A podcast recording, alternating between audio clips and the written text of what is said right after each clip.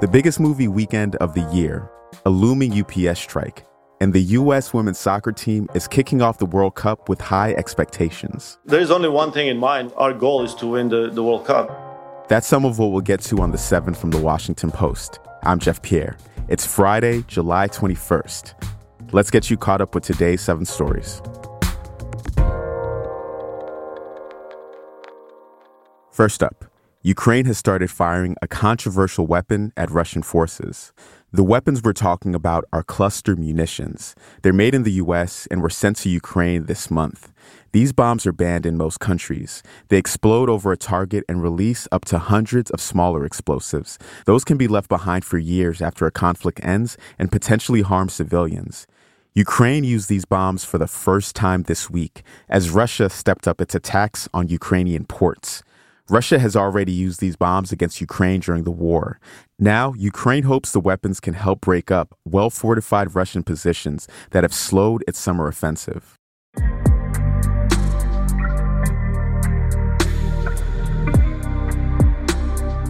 You can probably feel our second story. We're living through Earth's hottest month on record. Climate scientists say that July has had 17 days that were hotter than any others in four decades of observations, and we're only three weeks into what may ultimately be the hottest month in 100,000 years. In the U.S., there's no end in sight. Southern states are dealing with the most extreme heat wave they've ever faced. And over the next week, a high pressure heat dome will inch northward and stretch from coast to coast. Record heat has also been hitting Europe, the Middle East, and China. Number three, a nationwide UPS strike is looking increasingly likely.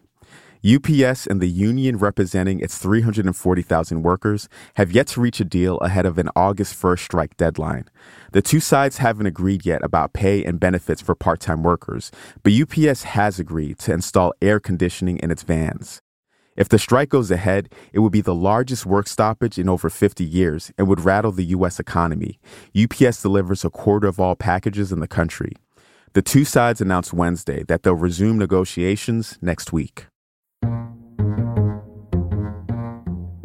Seven big tech companies signed a pledge to regulate their AI technology. That is number four. The White House announced this morning that the tech firms agreed to new safety commitments. The companies involved include Google, Microsoft, and the makers of ChatGPT. The voluntary agreement will help mitigate the potential risks of artificial intelligence. The companies agreed to get oversight from independent security experts. They also plan to create watermarking systems which would flag when an image, text, or video is created by AI.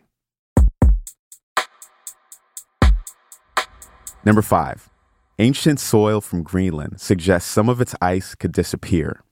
New research shows that parts of Greenland were ice free about 416,000 years ago. Back then, Earth's temperature wasn't much higher than it is now, and things are getting warmer fast.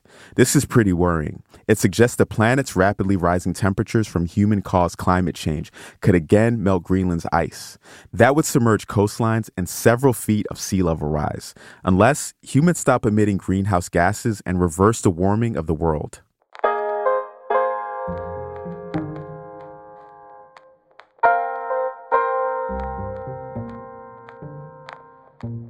Number six, the U.S. plays its first game at the Women's World Cup tonight.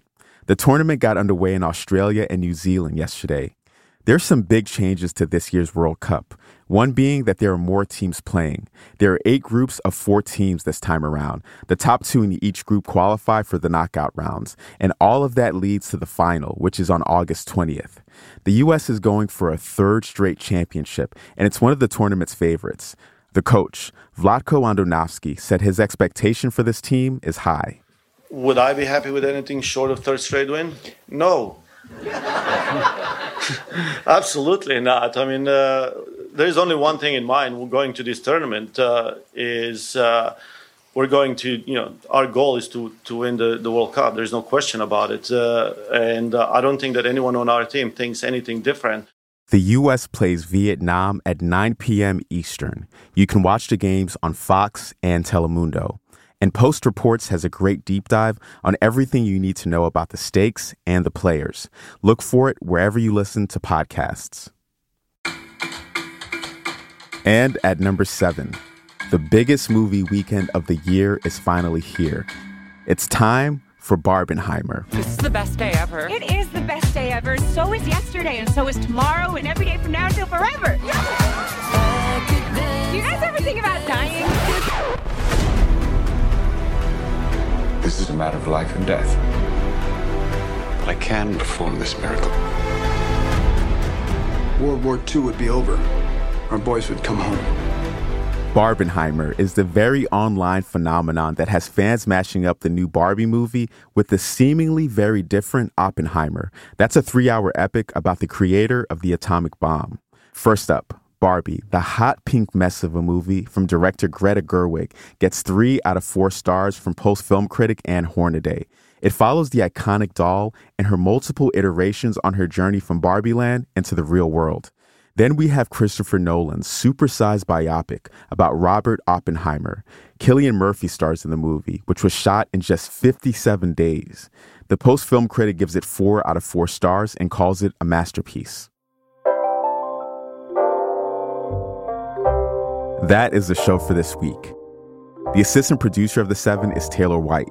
The staff writers are Jamie Ross and Hannah Jewell. John Taylor is our editor. Additional editing by Christina Quinn. Copy editing by Francis Moody and Melissa No. Mixing and sound design is by Jim Briggs and Justin Garish. Our theme music is by Edith Mudge. I'm Jeff Pierre. Thanks for listening. Have a great weekend, and I will meet you back here on Monday.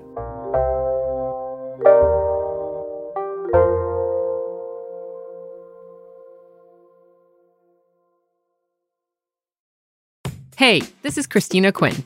I'm the host of Try This, the Washington Post's new series of audio courses. The idea behind Try This is to become better functioning humans without having to comb the internet for countless hours. In our first course, we learned how to sleep better. Now, we're going to learn how to make our friendships stronger. I'll offer expert tips that are doable, and I'll keep it short. So let's do this. Classes in session. Find Try This from the Washington Post wherever you listen.